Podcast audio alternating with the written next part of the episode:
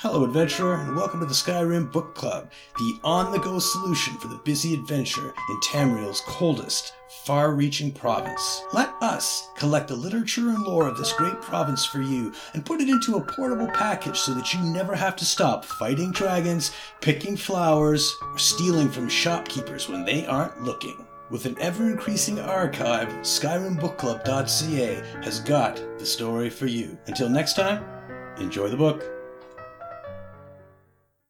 The Ternion Monks by Elgad the Scribe on the diminishing Ternion monks. Some call them a cult, others say worse things. But the Ternion monks carry on a tradition that honors the three old gods and the totems associated with them. While the religion is ancient, its followers are few. In many respects, the Ternion movement is slowly dying, as very little proselytizing takes place by the current contingent of monks. Fewer and fewer converts take up the worship of the three old gods, and soon the religion may become nothing but a vague memory. Known for their healing magic, the Ternion monks can call forth aspects of the three old gods. With the help of these aspects, the monks can perform tasks beyond the scope of mere mortal limitations. The aspects take the forms of the three old gods the fox, the bear, and the wolf. The fox is crafty and quick, and its aspect enhances the speed and agility of the monks who call upon him. The bear is strong, mighty, a protector, the aspect of the bear enhances strength and shields those who call upon him from harm.